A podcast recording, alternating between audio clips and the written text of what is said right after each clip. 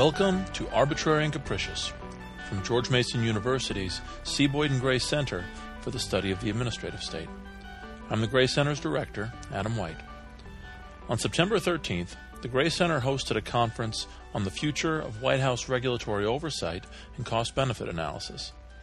At the conference, a number of scholars presented new research on cost benefit analysis and the White House's Office of Information and Regulatory Affairs, or OIRA. All the papers that we discussed are available on the Gray Center's website.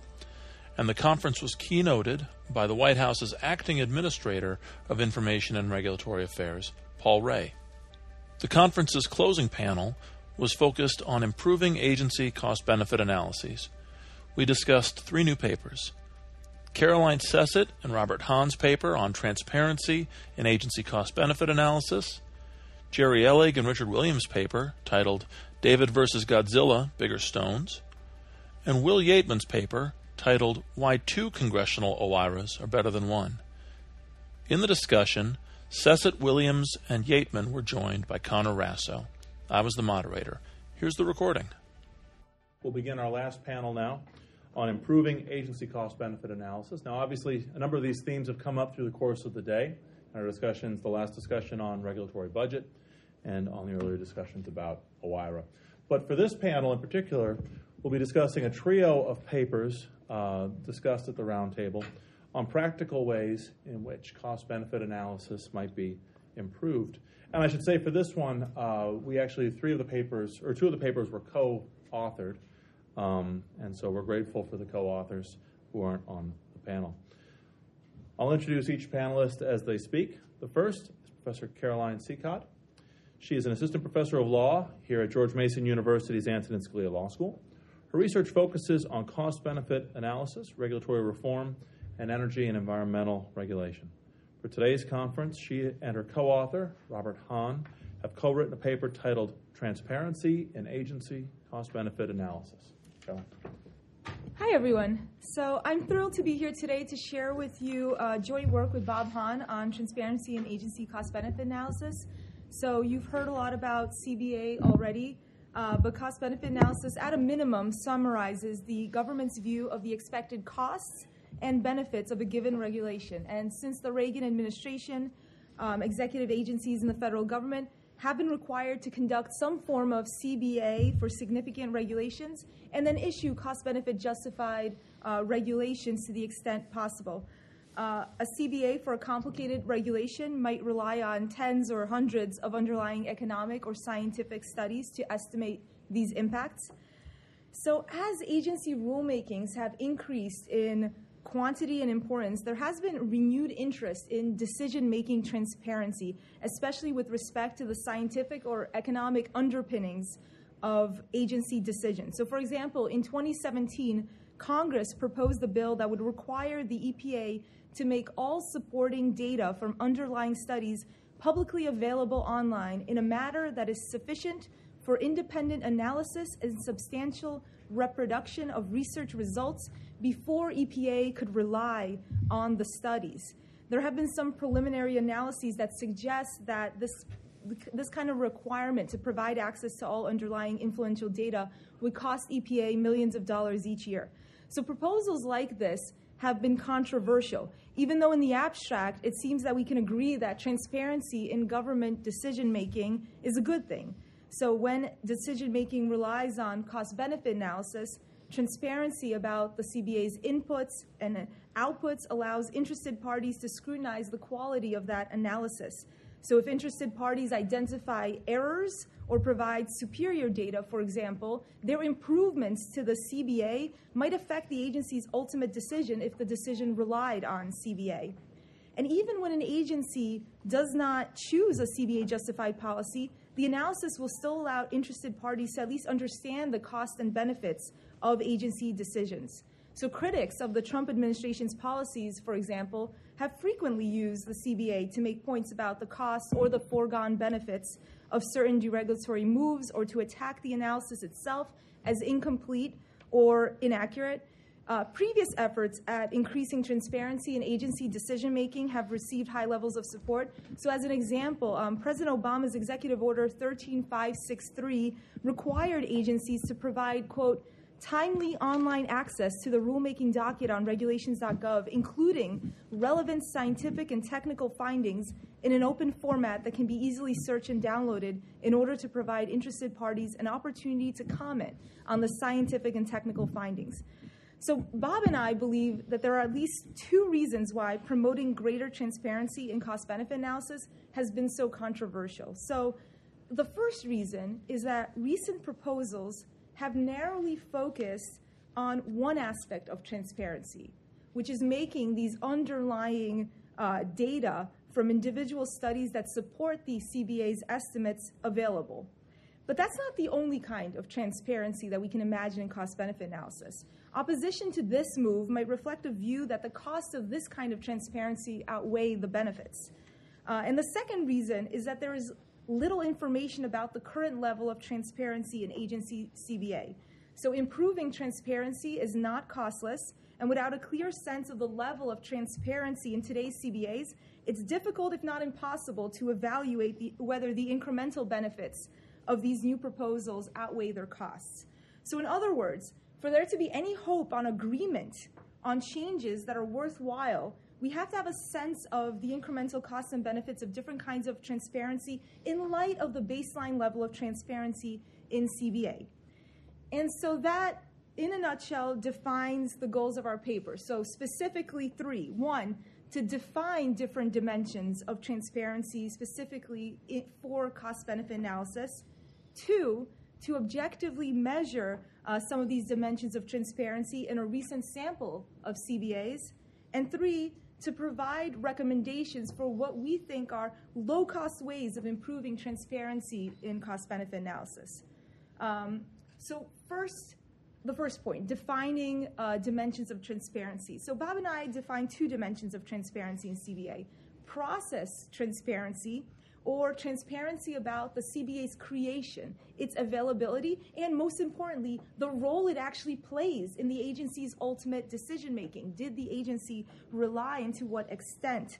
Um, and the second one, policy transparency, or transparency about the inputs that go into the analysis, the outputs, everything that underlies the CBA's conclusions. So, inputs include the assumptions or data points that the agency uses in the models that underlie cost benefit estimates. It also would include a deeper take um, the raw data that underlies the studies that support the point estimates or the assumptions that are used in cost benefit analysis. Um, so, the second point, we then objectively evaluate the process transparency and the policy transparency of a set of CBAs for significant rules issued between October 2015 and September 2018. So our sample includes the 37 executive agency CBAs that monetize at least some costs and at least some benefits.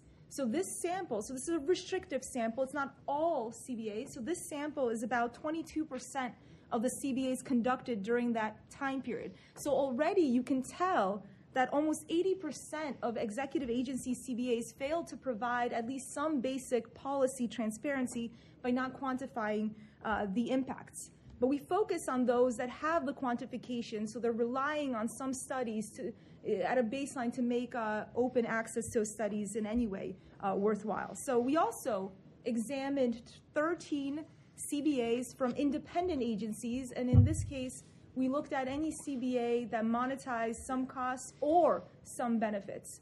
Um, we just wanted to include more CBAs. Only one independent agency cost benefit analysis monetized both costs and benefits.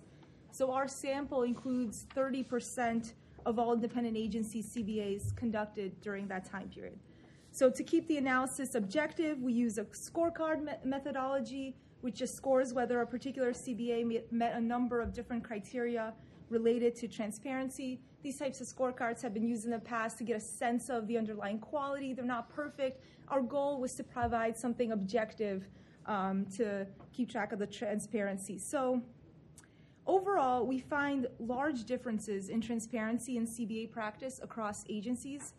independent agencies, CBAs in particular, performed poorly on almost all of our measures um, for a number of reasons. We mentioned some in the paper. Uh, we could talk about executive agencies fared better, and CBAs from the Department of Energy emerged as the most transparent, followed by CBAs from EPA and DOT. Um, in the interest of time, I'll just highlight a few of our proposals, which we feel are low cost but could go a long way to improve the transparency of CBA practice. So, the first on policy transparency, um, pro- sorry, on process transparency, uh, for example, we recommend that each CBA explicitly discuss the role of the CBA in the agency's ultimate decision making. This is very important. Interested parties should know how important the consideration of costs and benefits was to the agency's ultimate decision in the first place. Uh, in fact, clear information about the role of CBA is almost a prerequisite to requiring open data. If the CBA played no role in the agency's ultimate decision or a minor role or uh, informative, then challenging the CBA's underlying data or choice of model as being poor quality um, might be fruitless. For policy integrity, I'll just mention a few. Um, clearly identifying components of costs and benefits, especially the non monetized costs and benefits that were important to an agency's decision, not just simply stating that there are important ones. Um, we also recommend that all agencies make available the models and the data and assumptions, um, and then cite to the scientific studies that provide those estimates. So, agencies such as the Department of Energy already do this, and it provides an easy way to understand the scientific inputs um, and how they're translated into the costs and benefits that support the rule. But importantly, while we would require agencies to clearly identify and cite the relevant studies, we would not require agencies to obtain and post the underlying data from studies themselves. So we think that such a proposal is premature based on our analysis of the current level of transparency. If not carefully crafted, such a requirement might exclude potentially useful information that, while, say, relying on confidential data, has been replicated um, and could pr- give inspiration for further study on these issues. And it's a much costlier requirement in the first place. Um, our analysis also showed that agencies, I'm out of time, tend to rely on government studies or peer reviewed studies. Government studies, we already have agency level uh, programs to post the data underlying those funded studies online, and journals are moving to providing more open access. So having the government duplicate or take over these efforts seems low at this time. And finally, the value of disclosure of the underlying models is tied to the transparency of the role of the studies in the CBA, the policy transparency, and the role of the CBA in the agency's ultimate decision making, the process transparency. It seems the first step is to ensure compliance with these basic requirements of transparency that hopefully everyone can get on board on, because ultimately this whole endeavor is tied to the public's trust in the soundness of the analysis. And before my student has to awkwardly shoo me off, I'm going to end. Thank you. Great. Thank you very much. Um, our next panelist is Richard Williams. He is a senior affiliated scholar and former vice president of George Mason University's Mercatus Center, and he's at the Utah State Center for Growth and Opportunity. He served for 27 years at the FDA, where he was chief social scientist at the Center for Food Safety and Applied Nutrition. For today's conference, uh, he and Jerry Ellig have co written a paper. Oh, do you have slides that need to go? I do. She's, you open up. I'll introduce you some more then. Um, uh, for this paper, uh, he co-wrote a paper. Uh, for this conference, he co-wrote a paper titled "David versus Godzilla: Bigger Stones." He co-wrote it with Jerry Ellig of George Washington University's Regulatory Studies Center. We're very happy to have Jerry here as well, and he'll join us uh, on stage during the Q and A. Okay. Well, first, thank you for inviting me. And David put his hand in the bag and took out a stone and slung it, and struck the Philistine on the head and he fell to the ground. Amen. That was from Hoosiers, 1986. Compared to Oira, we think David probably had it pretty easy. All right. Let's. Here we go. There it is. Okay. So um, a, a, number of times people have mentioned the paper by Justice Kagan, who remarked that uh, every president, both uh, Republicans and Democrats, have, a, have a, complained about how hard it is to control the administrative state Um, and that really goes back uh, almost to Truman. So our paper is going to suggest some steps that any administration can take on their own to achieve better regulatory outcomes. So let's talk about OIRA. Uh, in 1980, when OIRA was formed, it had 97 people. Uh, today, that's down to 53. Meanwhile, the agencies in 1980 had 115,000 people cranking out regulations.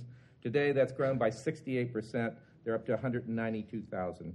So, in other words, uh, uh, OIRA is completely outgunned by 3,600 to 1. So, we think that David OIRA needs bigger stones. Okay. So, although, and I know this was mentioned and d- discussed in the last panel, people look at these annual reviews for the last 21 years, summarizing the total benefits and total costs, and go, wow, benefits exceeding costs, there can't be any problem. Uh, however, uh, work that I've done over the last nearly 40 years and work I've done with Jerry indicates that there are lots of problems. The analyses are poor. In many cases, they're missing. In most cases, they're ignored by decision makers.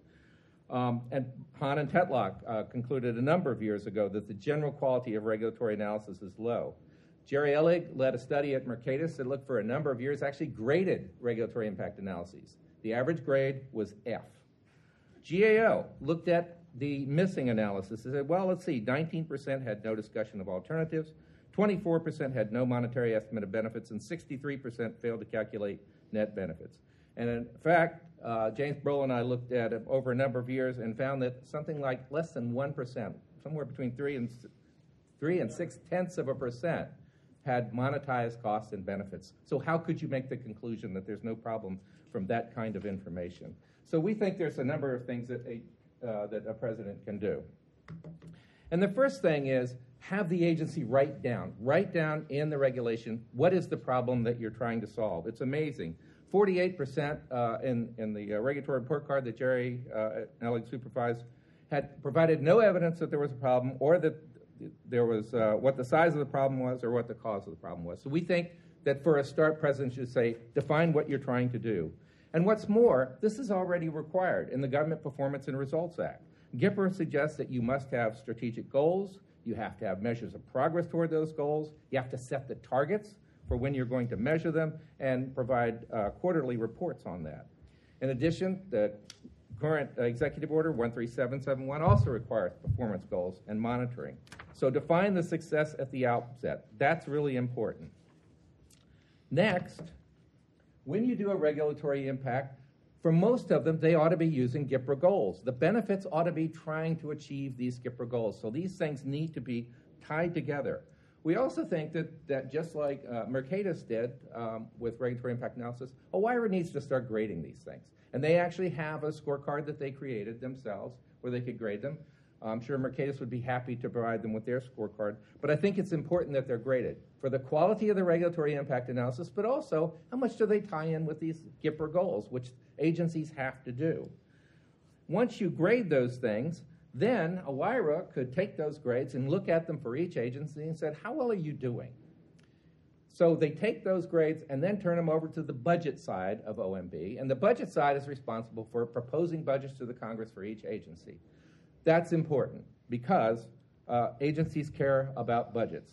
Uh, like the 1979 song from the Flying Lizard said, money don't buy things, it's true, but what it don't buy, I can't use. Give me money. That's agencies. If you, if you tell them you're going to impact their budget with how well they're doing analyses, guess what? You're going to get a lot better analyses. So rate the agencies. But not just that. If we are going to have uh, regula- regulatory budgets, and I, I personally think that they're a good idea, why shouldn't they be tied together with agency budgets? So, for example, suppose your regulatory budget comes in and it looks like, um, for whatever reason, the political powers that be have decided that you need to have a smaller regulatory budget. Remember, thank you. These are, these are the costs that agencies impose on society. Why do you need the same, uh, the same agency budget? So if your regulatory budget goes down, your agency budget goes down, and vice versa. And it, it should go up. Again, we think these things should be tied together. Again, this is important because this is what affects agencies. It, it's why they do a better job. If it affects their budget, so I'll give you an example. Uh, when I was at the Food and Drug Administration, under the Performance Assessment Rating Tool, I don't know if you recall that, President uh, George H.W. Bush basically said, we want you to come up with performance objectives. Nobody paid any attention to it. Oh, let's just wait Bush out. He'll be gone and we don't have to do that. Well, all of a sudden, EPA found out that the Bush administration was going to cut their budget because they had terrible performance objectives. Everything changed. EPA started doing them. My agency, FDA, I was pretty much in charge of my center doing it. When they found that out, they said, "Oh no, no, this has got to be elevated way up." Uh, and they wanted to have they wanted to have really good performance objectives. So another example, uh, the one I proposed is we were trying to deal with trans fatty acids back then. By now, you've all heard of trans fatty acids. Back then, we did a survey, and 13% of the population knew what they were. 7% of the population thought they were good for you, 6% thought they were bad for you. So I said, okay, why not for a performance goal, let's lower the intake of trans fatty acids, which would help with heart disease, by 10%. Oh, no, no, no, no. They don't want to be held to that. So instead, our performance objective was make 10% more people just aware of the, of the existence of trans fatty acids. So that's the kind of gamesmanship uh, that you play. So, one of the things that, that we believe is about, uh, again, uh, trying to affect the incentive for agencies is that we reward results. So, we're not rewarding people for pounding sand.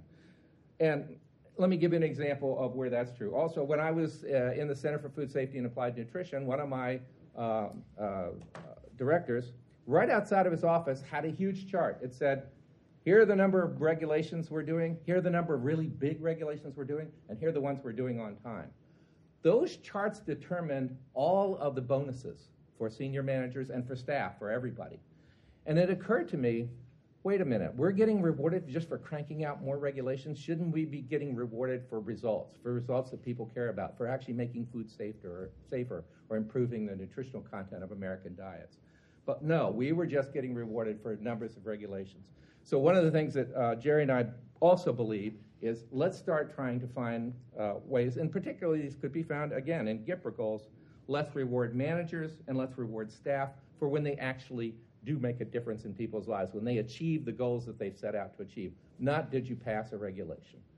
So that uh, that would be one thing. The other thing is agencies get petitioned to do most. Thank you get petitioned to do most of the regulations that they do. And a lot of these petitions will come with a lot of, uh, let's say, political interest. And I think agencies, if they look at these things and they do the science and they, and they do the economics and they go, you know what, this doesn't make sense to propose a regulation. Honestly, for not doing a regulation, particularly one that gets proposed from the outside or you get pressured to do, if it's not a good idea, I think they should be rewarded for that as well. Again, that goes to budgets and bonuses. So,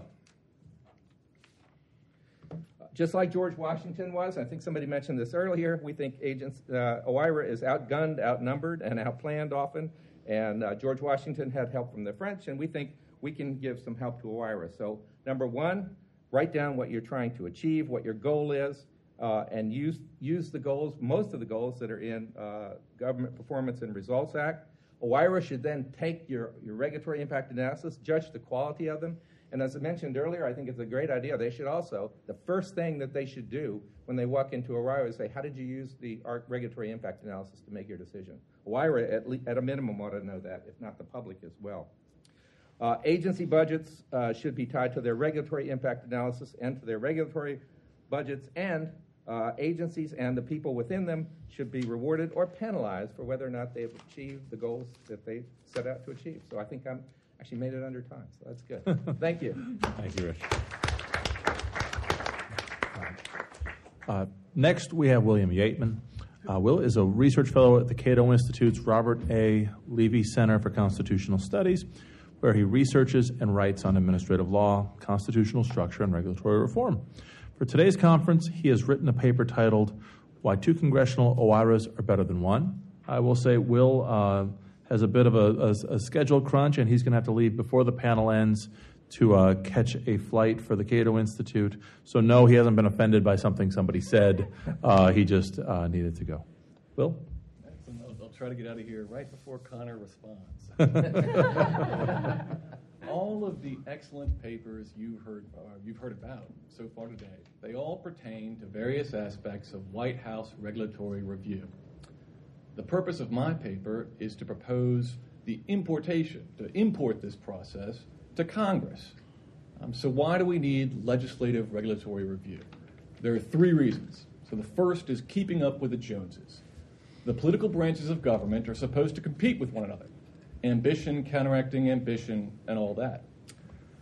Um, the president unilaterally, presidents have, you know, since the 70s with Nixon Quality of Life Review, but then um, sort of the establishment of, of OIRA's functions as they exist today in 1981 by Ronald Reagan, they unilaterally established White House regulatory review. And thus, they've created this, this wonderful mechanism, this important mechanism with which to control these regulatory agencies that are created and funded by Congress. So, for the same reasons. Well, um, would you mind just stepping forward Oh, a little bit? Yeah, Mike wasn't picking you up quite. oh, I'm sorry. I'll lean over a bit. You can slide that in. Nice. There you go. I thought that was leaning back. Okay, so for the same reasons um, that this is a great tool for the president, Congress should want one. Um, here, the, the, the historical example, the obvious one, is the creation of the CBO, the Congressional Budget Office. In the 60s, Congress got tired of an informational asymmetry with the president when it came to macroeconomic data of the sort that goes into the, the formulation of the budget. Um, the, the president had at, his, uh, had at his disposal an army of accountants and economists, uh, with which, and this was a big advantage, you know, when it came to, um, to establishing an annual budget. So what does Congress do?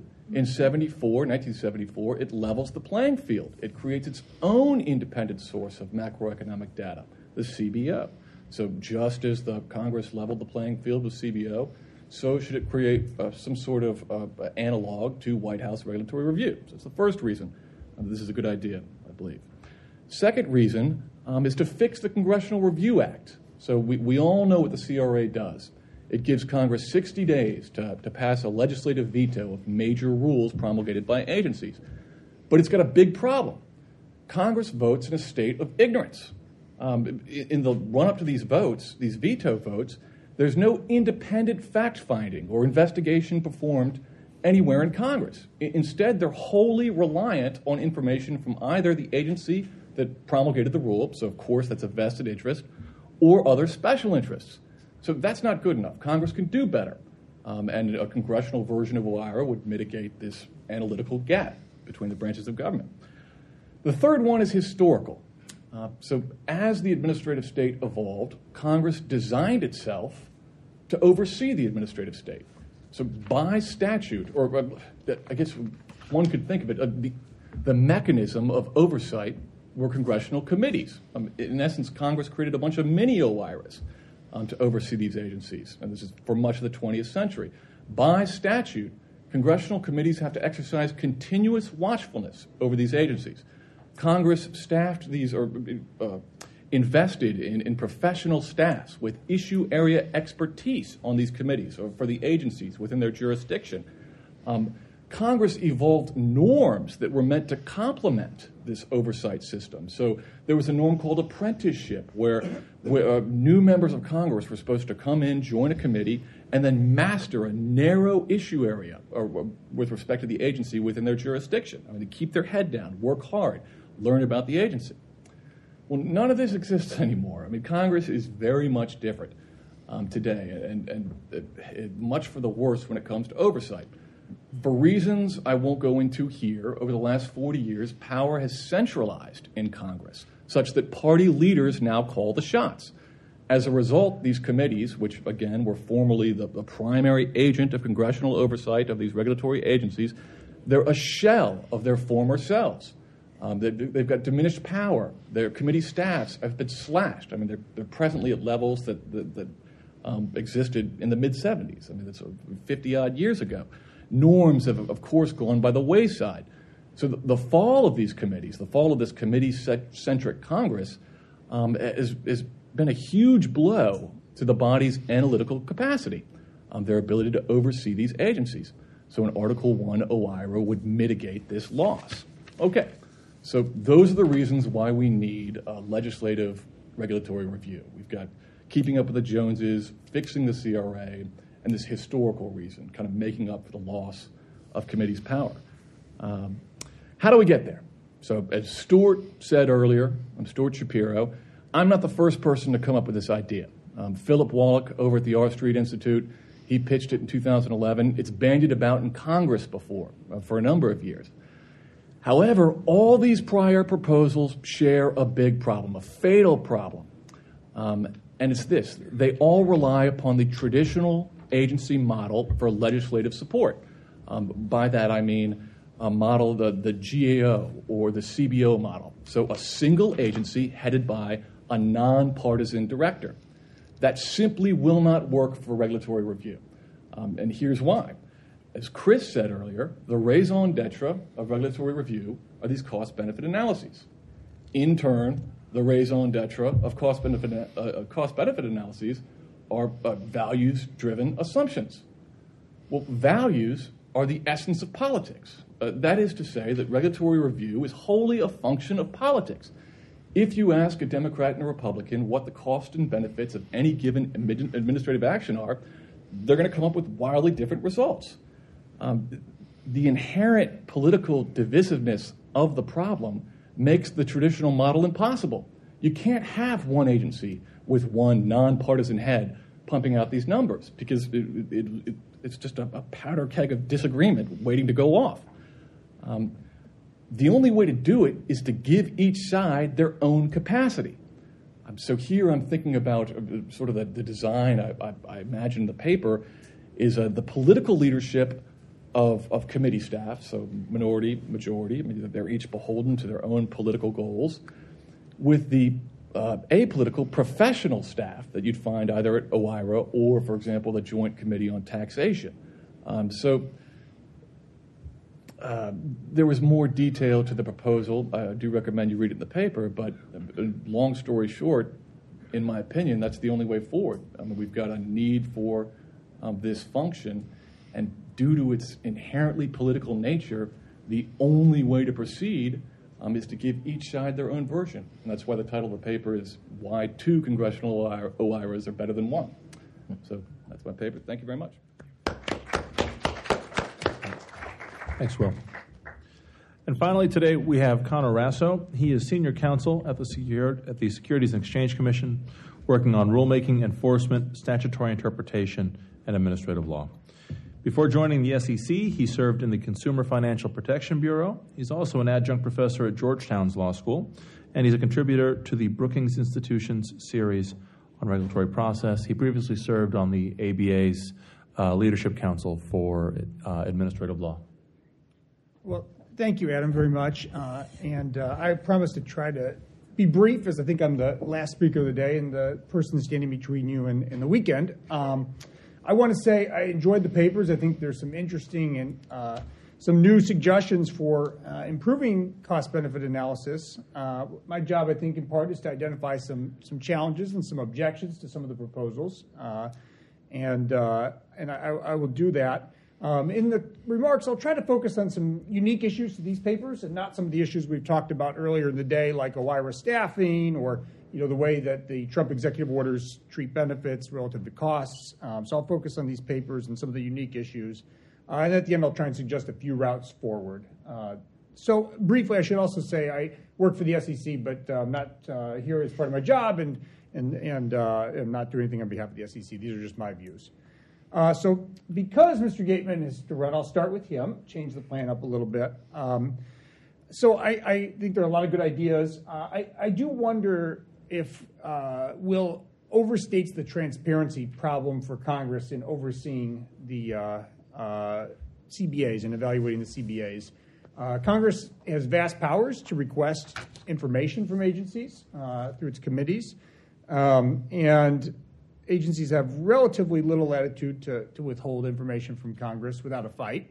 Um, in addition, um, you know, when you think about the rulemaking record, say that a court would look at, so an agency whose CBA is subject to judicial review, uh, most of that record is is public and is available uh, to to anybody who's interested. Most of it, and we don't hear um, complaints. At least I haven't about the record in judicial review of, of CBAs as being biased or incomplete. In fact, we think of the record as being you know, supplemented by proponents and opponents of a rule. Um, we have this you know, marketplace of ideas, um, and all this would go to Congress. And so I, am struggling a little bit with the idea that Congress is at this major dis- informational disadvantage.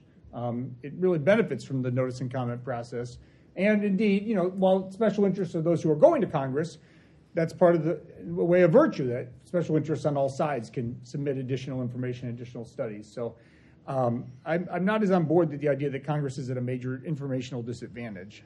Um, I like the idea of, of a balanced um, independent staffs for, for two kind of congressional um, OIRAs, congressional versions of OIRA. I'm a little nervous about analogies to the Congressional Budget Office, and I, I don't think you push it too hard, but from friends who have worked there, who work there, you know, the, the budget process is anchored on the need to estimate an impact on the budget. And there are a lot of rigid rules that give this some objectivity. And we're just looking at the federal budget, which is a, in some ways, analytically easier task um, than looking at every cost and benefit, distributional impacts, and, and the broader economic impact on society.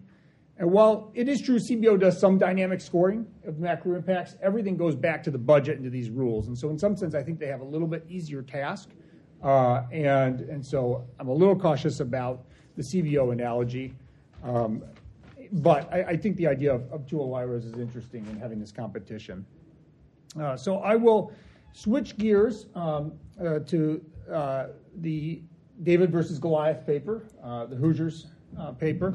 Um, uh, you know, the goals thing, uh, I, I, understand the point. Uh, I think we may have even discussed this previously. I think in some cases, agencies don't talk about a market failure because Congress required them to do the rulemaking. Um, and so I did a paper years ago with uh, Professor Bill West, and roughly a third of rulemakings in our sample um, were statutorily required. Uh, and I can tell you there are rules that Congress tells us to do that we don't see as super clear market failure. Um, and so sometimes the reason may be we're doing what, what statutes told us to do. Um, that's democracy. Um, but um, you know we don't want to highlight that we think there's not a market failure because we're doing uh, what what our statutes told us to do. Um, so GPRA, I I do have in, part scores. I, I, have to confess I have. I like the idea in the abstract. I, I do worry about the implementation. Uh, so it's very difficult in many cases to define a metric that we can actually um, measure objectively. And that's, that's just step one. Step two, then, so Richard gave some nice examples, you know, increase awareness of trans fats, these sorts of things. But in many cases, exactly what our metric is is hard to measure. So in the case of the SEC, we are trying to increase market liquidity, market information, hard to measure that actually. Um, but then the second part, step two, is to try to in any way isolate the causal impact of our rule on that. Very difficult, very difficult to do. Um, and we, we encounter this when we do retrospective review. You know, we talk a lot about retrospective review, but this problem about metrics and this problem about, about measuring them and then this problem about causal identification are real problems. And I think that is one reason why we're always a little bit frustrated with retrospective review. And I think the idea of um, giving OIRA another stone with these tools will run into some of the same uh, measurement problems and causal identification problems. Um, I think you know, I, am not an expert on the PART experience under the George uh, Bush 43 administration, but I think that was part of these uh, reluctance about PART um, in a sense that it got politicized um, was that the goals were often quite vague, and measurement about how well they were achieved was challenging. And so that was a, a source of tension with PART. Um, so that's one source of reluctance. Uh, my reluctance is greater when we talk about individual employees. Um, and so, you know, as you both have worked in agencies, just trying to think about one in individual employee's impact on policy in an agency is extremely difficult, given all the vetoes and all those who are weigh in and all the decision makers. Um, but trying to then think about um, adding that on top of all the other challenges that I just talked about is even even more difficult. And so um, I, I do worry about trying to you know think about tying individual agency incentives to policy outcomes in the real world, given all the challenges in identifying um, the impact of the employee on, on the real world. Um, I agree that um, sometimes what gets counted is what gets measured and rewarded. I do think, though, Richard, that um, you know deregulation is. You know, Adam mentioned this famous article by Justice Scalia in 1980 or 81 in Regulation Magazine. Deregulation requires rulemaking too, um, and I can tell you that uh, you know when we look at the regulatory budget that we heard about, when we're thinking about counting deregulatory rules, we just heard from. Uh, um, you know, one of our uh, colleagues who was just doing this at OIRA. We can count deregulatory rules too. And so I do think that the counting problem is, real, but I don't think it's quite as biased in favor of adding regulation um, as it might seem at first blush. If you have people at the top who want to deregulate, then you can count deregulatory rules too. Um, so I guess what I'm trying to say is let's bracket the preferences of those at the top and think about the counting problem on its own. And I, I think it cuts more both ways. Um, so, where do I come out on this? You know, one thing that I've heard come up a lot at this conference. So, OIRA's you know outgunned. I, I grant you that. You know, Congress has its own challenges. The large um, institutional decay of Congress that Will walk us through. Congress has gridlock. Is are the courts the are the courts the solution? Uh, and my answer is a little bit pessimistic there. Uh, and I'll, I'll, just briefly say why. I think um, judicial review is inherently tied into of CBA of CBA is inherently tied into very political and policy issues. CBA, as Will nicely said, is itself a very value laden process, and I think courts um, get dragged into politics more than they would uh, reviewing procedural issues, um, like did the agency properly invoke an exemption notice comment? Even did the agency read the statute properly? There's this big judicial methodology there. Um, I think it's inevitable that courts are influenced by hindsight bias. So courts get to look at this at the very end, and when everybody presents their arguments, and sometimes we can even see what happened in the real world. Judge may try to avoid hindsight bias. I think it creeps in. And then lastly, uh, I do think that judicial review can, I want to emphasize can, deter agencies from presenting a fully honest economic analysis. You do see economic analyses that are written more like a legal brief um, and I'm not saying that happens all the time, but is the threat of judicial review can deter acknowledgement of costs. It can ignore, deter acknowledgement of trade-offs. Um, and uh, I, there was a study, I think Professor Howell Jackson had mentioned this, that you see cases where you can see the lawyers kind of buffing up the benefits. Um, and so I do worry about judicial review.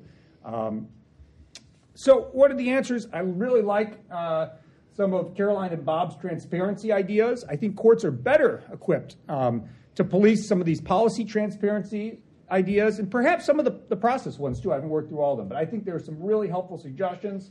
I was saying to Caroline, I, I think there'd be a great ACUS report. Um, I hope these ideas get advanced.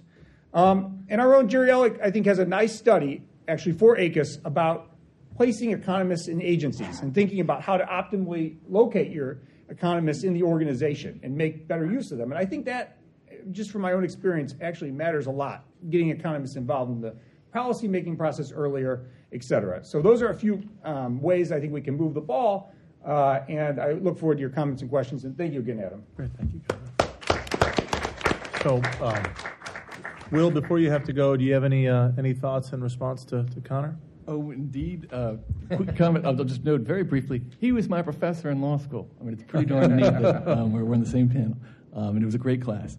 Um, quick point. I 100% agree that uh, the way it should be is that if Congress says we want information from any agency, the agency ought to sprint with a folder um, with, with, the request. And that is the way it used to be um, in the, those halcyon days of old when committee, uh, committee-centric con- Congress um, actively manage these agencies, competing with the president to do so. But uh, these days, that's just, or is my understanding, um, that's not the way it is anymore. And I'll give you one example, um, though, just one, because um, I think it, it, establishes the point pretty clearly. It, a rule that has been discussed a number of times in prior panels today the Big Clean Power Plan. This is the Obama era climate regulation, climate change mitigation regulation. Um, three times uh, in the Obama second term, EPA political officials, political appointees, went before congressional committees of jurisdiction for, t- for hearings, oversight hearings on the rule.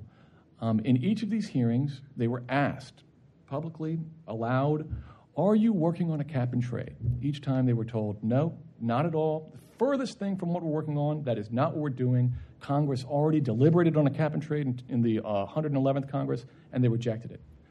Okay, well, um, ultimately, you know, it's moot because President Obama lost, but um, in November of 2016, um, what does the EPA do? I mean, the, they issue the rule, you know, again, it, it had all been mooted thanks to Supreme Court actions and, again, elections, um, but they pitched everything they'd been working on for the previous, you know, since 2013.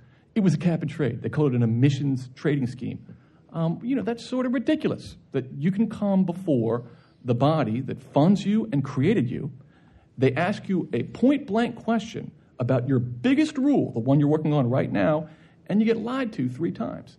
Um, and I, I, think that's uh, characteristic of, of, of, of, what I think is this informational asymmetry between um, Congress and these agencies, or the executive branch agencies. So I, I, do think it's an issue. I will note this one, one other point, just because it, it, dovetails with one of the proposal or with my proposal. Legislative, um, what are they called? Uh, uh, legislative affairs offices, LAOs, within these regulatory agencies. So Congress established these whenever in the enabling acts, whenever they created the agencies. They're supposed to be these offices that inform Congress. They're Congress's liaison at the agencies. For a long time, that's how they worked. These days, and again, they're within the executive branch, they're, they're Article 2 employees. Um, these days, instead of informing Congress, they act to, uh, it's all foot dragging and it's all obfuscation. I mean, it's the exact opposite of what these offices were intended to do. They're all within these agencies. So, a part of my proposal, um, in order to facilitate the flow of information between Congress and these agencies, is to overhaul these uh, liaison offices, to take them out of Article 2, make them Article 1 little mini agencies within these regulatory agencies, and invest in them. Um, you know, create these sort of beachheads within the agencies that would afford Congress sort of a, the grease the wheels of information, if you will. Um, so that's my two cents on that. Great. Well, thank you, Will, and, uh, and happy trails. Uh, thank you very much. Jerry, would you like to join us uh, now for the, the Q&A session? Thank you very much, Will. Thank you. So, all right. Well, um, Will's had a chance to uh, respond, but Caroline, uh, Richard, Jerry, do you have any thoughts on Connor's uh, reactions?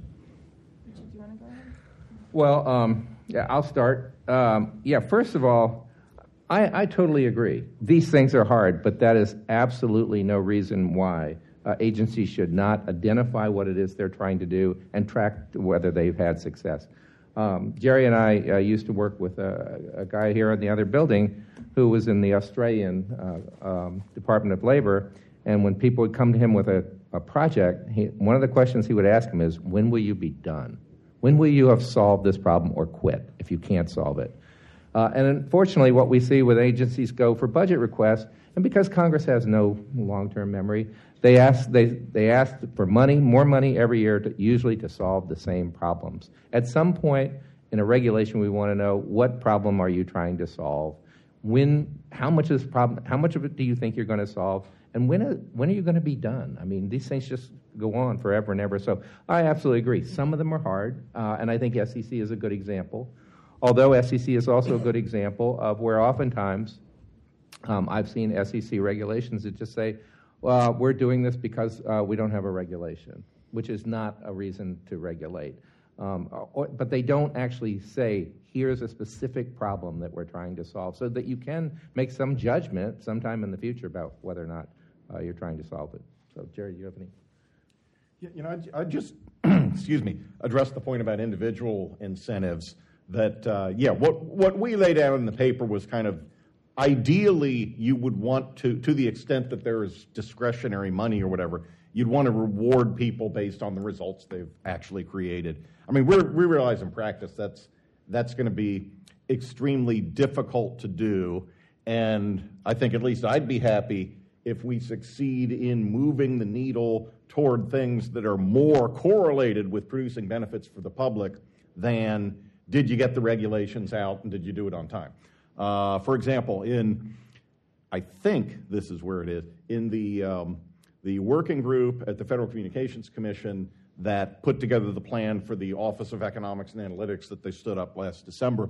One of the recommendations of the working group was that um, in the in the non-economist bureaus that um, SES evaluations should include um, essentially how well do the SES folks understand economics and get it incorporated into the orders the commission writes. Now that's clearly not uh, how much you know how much money did you save consumers today, which would be a you know more direct uh, a more direct measure of results.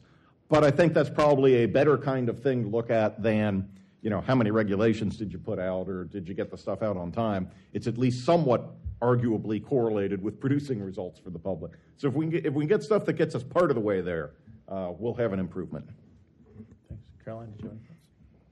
You know, I'm, I'm sad that William had to go because uh, some of my thoughts sort of relate also um, to his proposal. Because something that Bob and I have been thinking about when we're thinking about transparency and and uh, why it might be at risk, because um, some of the current level of transparency is sort of through judicial review under the APA, and it's unclear, um, you know, if there's a lot of uh, authority or language for the courts to hang their hat on to continue forcing that kind of disclosure when it's relevant. So, you know, it'd be great if Congress could act on some of these transparency issues that even I'm talking about. So, um, our feeling is that the problem is is Congress doesn't want to know. Congress doesn't want to know the costs and benefits of this stuff. They don't want to know this. They're they're passing statutes with discretion that sound nice. They don't actually want to get into this. So that that's my concern with this. Um, CRA, that's not be- they didn't have access to these cost benefit analyses. No, they just they voted on it without talking about this. I mean, that's that's a separate thing. No one went on record and said we just don't believe that the value is this or that. I mean, that there was nothing on the record. Uh, no one wanted to do that. So. Um, yeah, Congress needs more info, and it should want more info, um, but it doesn't. And, uh, and and William's story about the Clean Power Plan, I mean, that is an info asymmetry about what kind of rule the agency was thinking of, but that's not a cost benefit analysis issue. And I think a lot of folks would be on board of having more advance notice of proposed rulemaking when it, it's a highly uh, economically significant rulemaking. And uh, I think that's very valuable, but it's a different issue. Um, if Congress were told it was going to be a cap and trade, it's not that they'd have a cost benefit analysis that said there's actually a lower cost way of achieving uh, greenhouse gas reductions if that's what the statute does. I mean, you know, ultimately this administration turned into a different interpretation of the statute. I mean, but that's a different sort of fight than the cost benefit fight. Um, so my, I mean, I think there needs to be more transparency. Um, congressional CBA, you, you know, maybe I'd like it if they were interested in doing that. My concern is with this competing political pol- parties. It gives me pause because it almost turns it into a political uh, like spectacle of some sort. So yes, there are value judgments in CBA for sure, and those value judgments should be transparent. So if it's the president that has the authority because of an election to make when there's a value judgment to make the, up that difference and express it to the public, um, that's great. Um, just having people fight it out in majority minority parties in both houses of Congress, I worry that that erodes legitimacy and trust, and that would ultimately uh, erode support for cost benefit analysis. Um, if it's if there's a credible threat of new re- uh, legislation, so there's a majority in Congress, um, then that'd be great if they would want more information on costs and benefits, and then they let out some report. And this is our view on this. An agency, can you respond to this? And why are your value judgments different? And maybe we should use the power of Congress to go a different route. I think that's different, and um, I, would be more likely to support something like that. Sometimes uh, I suppose it's worth asking what are the costs and benefits of cost benefit analysis, right? Um, everything that we've talked about, all the, the, the, proposals for reform and refinement and enhancement of cost benefit analysis. I'm just curious do you see uh, these proposals as actually affecting regulatory outcomes? Um, and if not, um, what's, the, what's sort of the core benefit of the added work that it would take and the resources within the executive branch? Well, I, I, can start. I mean, there, there are literally two places where cost benefit analysis can make a difference. And the first, well, neither one you'll actually ever hear about. The first is inside the agency. If the economists get involved early enough, and if they have sufficient amount of independence and they can do a good analysis, and they can be convincing, and that's not easy, and they're listened to, you can make adjustments at the margin before anybody ever sees a proposal. That will never be made public. There's no amount of transparency, and you don't actually probably want that because that's a very much an internal um, thing. The next time is OIRA. And believe me, economists in the agencies use OIRA. They tell people, if you don't do this, I'm telling you, you're going to get reversed at OIRA, and it's going to be terrible. And, but OIRA doesn't also. If you notice, nobody from OIRA ever comes out and says, hey, guess what? Last year we saved the economy $16 billion because we made agencies change their analysis. So that's the unfortunate thing. I think there are a lot, nowhere near enough, in my personal view, being an economist, but I, I don't think there's a way to actually find out how much difference economists make. You know, I remember, oh, it's almost 10 years ago now, um, the Inspector General for the CFTC issued a report really blasting the CFTC for its cost benefit analysis, for the lawyers really driving the train, and the economists were sort of the caboose. Um, but I also, and this was around the time of the, no offense, Connor, the SEC uh, Business Roundtable case. Um, we had a similar IG report. Right, right. And but I also remember a couple years after that, maybe it was Bloomberg Business Week or somebody reporting that actually the cost benefit analysis they they thought were, were improving in the agencies. Mm-hmm. Um, and so maybe it is possible for these these reforms to really take root. Well, Jerry has a study to that effect about the SEC. Yeah, yeah act, oh, okay. I thought you were to. I thought you were to plug the ACUS study again, but yeah, I looked looked at uh, a number of uh, SEC releases before and after the Business Roundtable uh, decision, and it's yeah, it's pretty darn clear that after the SEC issued new guidance for economic analysis, the economic analysis in the SEC orders improved. Uh, another friend of mine who who is at the SEC, you know, has even said publicly that that uh, back in the day, uh, there was a time at the SEC where the economic analysis was referred to as the back end. Not, not as cute as caboose, but uh, same kind of thing. Now, uh, but another, th- another thing in, in the, uh, the, the, study for, uh, for ACUS that I'm working on, I interviewed economists and, and non economists at a number of regulatory agencies. And you know, I can't put a number on it, but I did hear from a number of people that Oh, yeah, there have been changes made in regulations while they were being developed because of something the economists discovered when they did the analysis. Um, and, you know, then everybody said, oh, whoa, wait, okay, let's not do that because it's costs too much, or, oh, whoa, the benefits are really big, let's look at this further. The, so, yeah, the kind, of, the kind of informal, undocumented stuff, um, a number of people in a number of agencies uh, say, say it happens.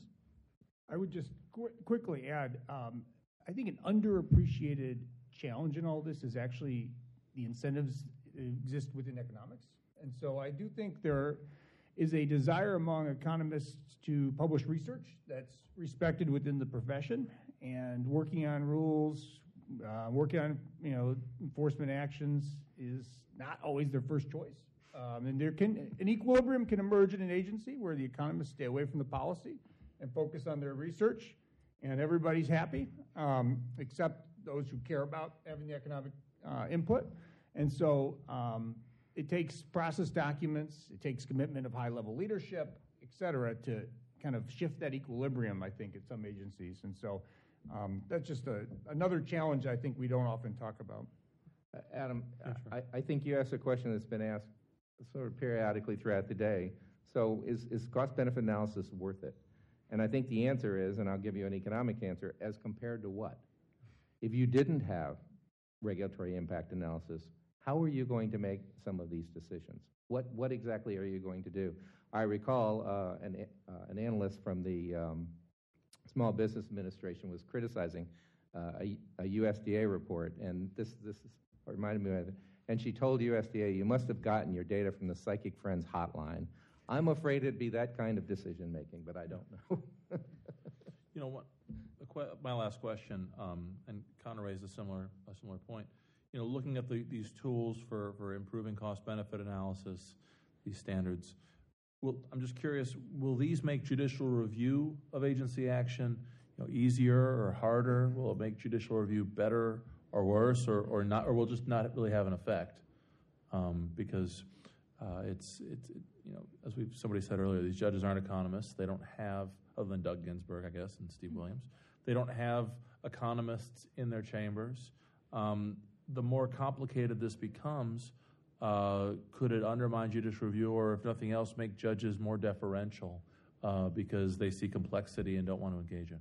Let me start with this one because, as it respects, with respect to my paper, it's it's just pretty simple. I mean, I think increasing transparency of cost-benefit analysis could only improve anything because, if anything, it improves the record before uh, the courts for judicial review. So, ensuring that the cost-benefit analysis is actually posted online in an easily uh, discoverable way when the notice of proposed rulemaking comes out uh, which which most agencies do, but surprisingly some don't. I mean, to give uh, comment interested parties the full 60 days to comment on that cost benefit analysis and raise issues that are then raised in judicial review, I think that's uh, certainly valuable. Knowing courts to know what role the cost benefit analysis played in the decision making also valuable. I mean, it, it, came up a little bit in the Michigan case that's been brought up um, because one of the parallel arguments in that case was well, okay, but so say you, the EPA does have to consider costs. Well, they do have a cost benefit analysis.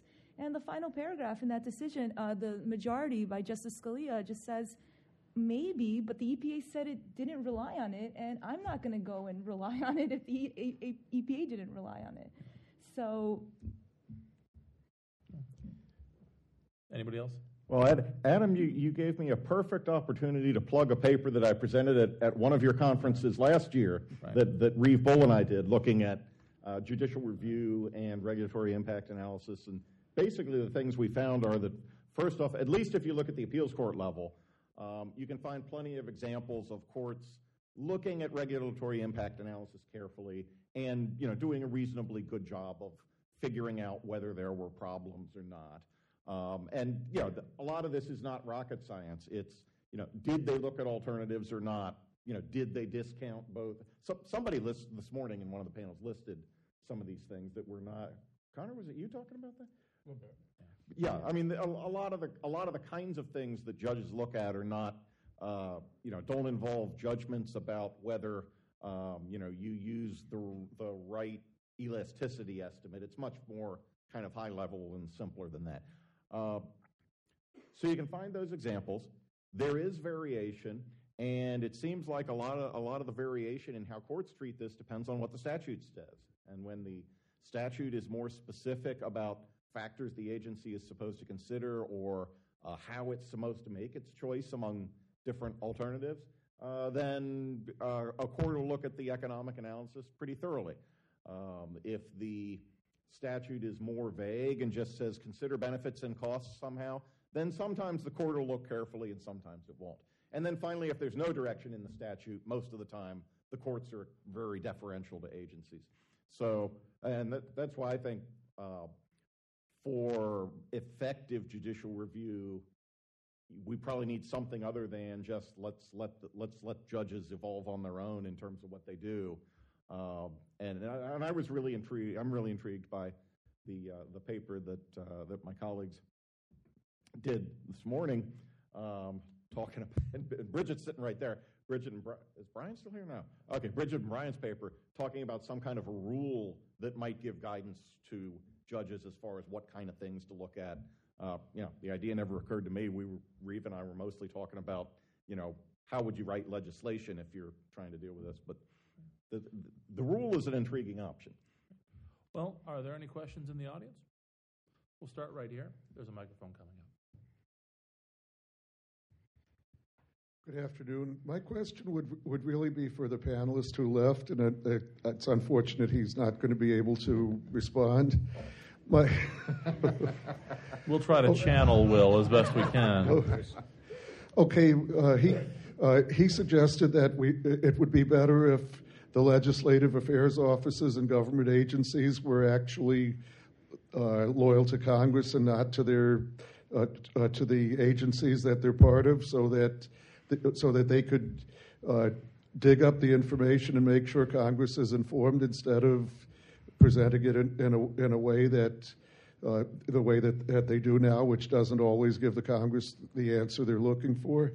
And what I was thinking is uh, as it is now, in, uh, every government agency has an inspector general, and if a, and if a member of Congress wants uh, wants a thoroughly uh, investigated an answer that's not influenced by the agency leadership, they send the question to the inspector general. But and then, and then the agency leadership has their staff of people to advise them on how to present it to the inspector general. So if uh, so if if the um, uh, if the legislative affairs offices be, uh, became like that, then the agencies would hire another level of people to uh, to filter what, or what what information reaches the legislative affairs office, and so uh, so I um, and and and I suppose the panelist who uh, who left would be the best person to respond to this because he's he's probably already thought of these issues, but. Uh, but I suppose that's all I could say about it for the moment. Well, let me let me ask a sort of a related question about Congress um, and and and cost benefit analysis. It's always good when somebody is. And my kids just went back to school, and I'm glad the teachers grade their homework and they don't grade their own homework because they do a better job.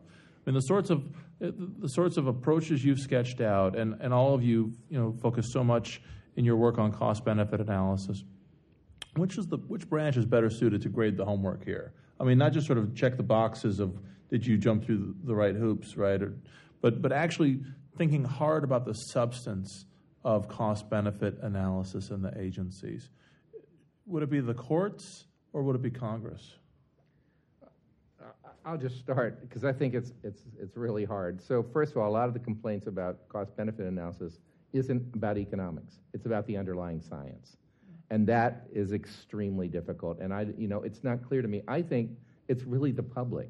You need to get the public more involved. When you think about it, every year the Federal Register has 70 to 80,000 pages, most of which are regulations, but other things. But then behind that, there may be millions of pages of comments.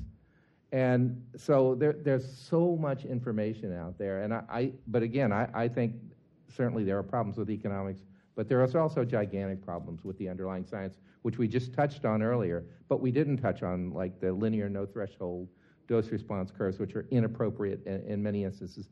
We didn't touch on the fact that right now, as of now, most journals won't publish negative studies.